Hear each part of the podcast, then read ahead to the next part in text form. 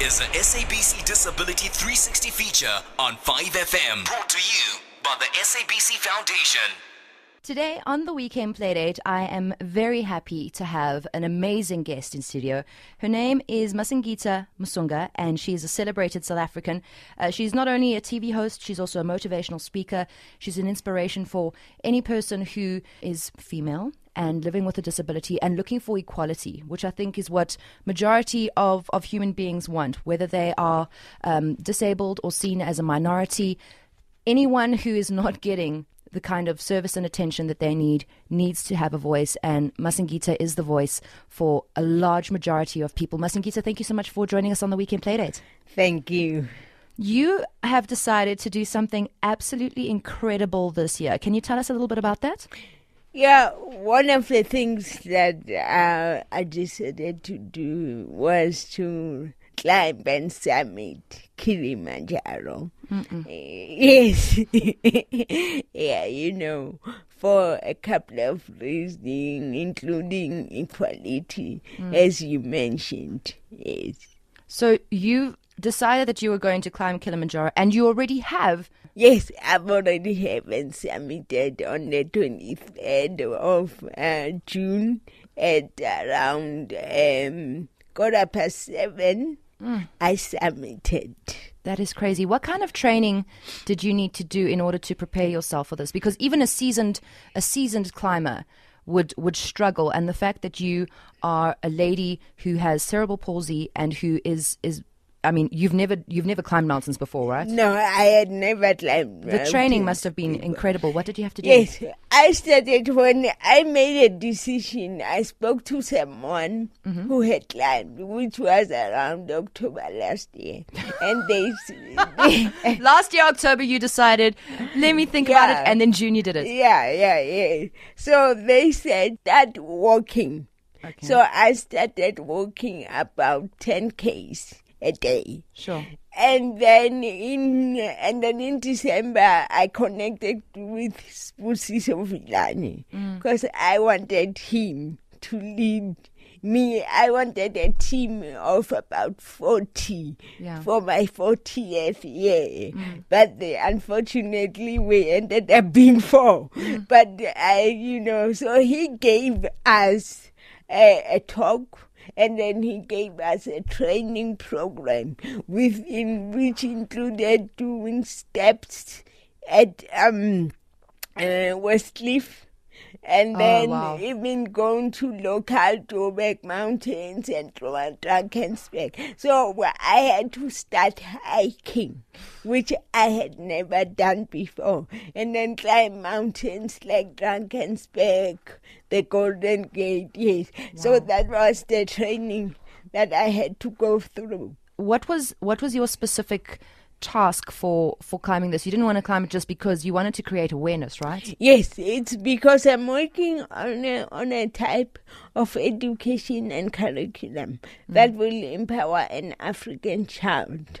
So that that was the reason for climbing to say to the African child, yes, there are difficulties. Yes, there are hostile conditions sometimes mm-hmm. against you, but you can go higher. You can reach greater heights because there is no mountain that is too high for you as an African child.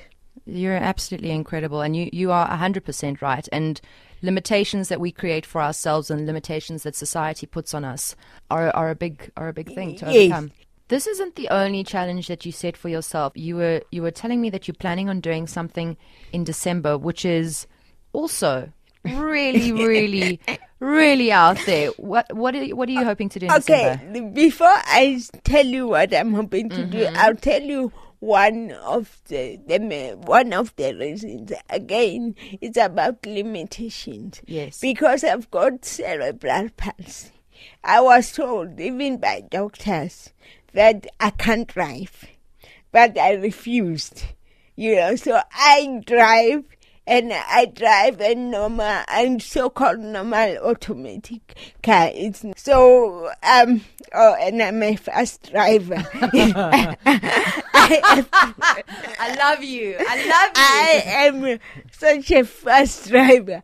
So for uh, in December, I thought, what else can I do to show an African child to show Africans that li- don't allow limitations to to control or even dictate your life. It wa- I thought we can drive from Cape to Cairo.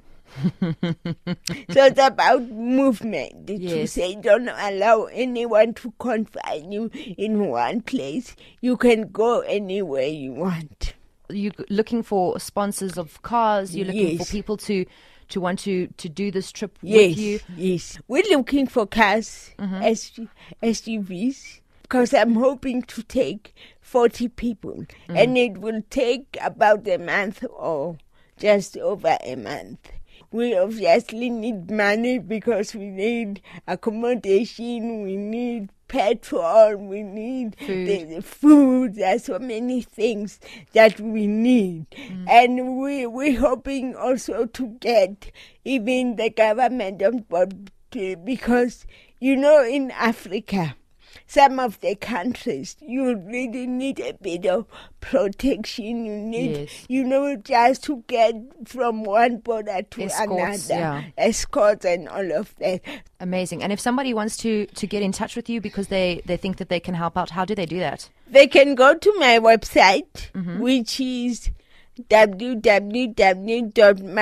www.masingita.net, Yeah. or they can email admin at masingita.net. And I'm also on social media.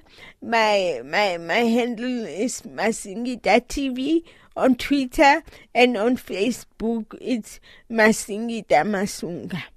Well, there you go, ladies and gentlemen. An incredible woman, and she is definitely one to keep your eyes on. And if you can in any way assist with this epic journey from Cape to Cairo, please, please, please do get in touch. I think it's going to be amazing.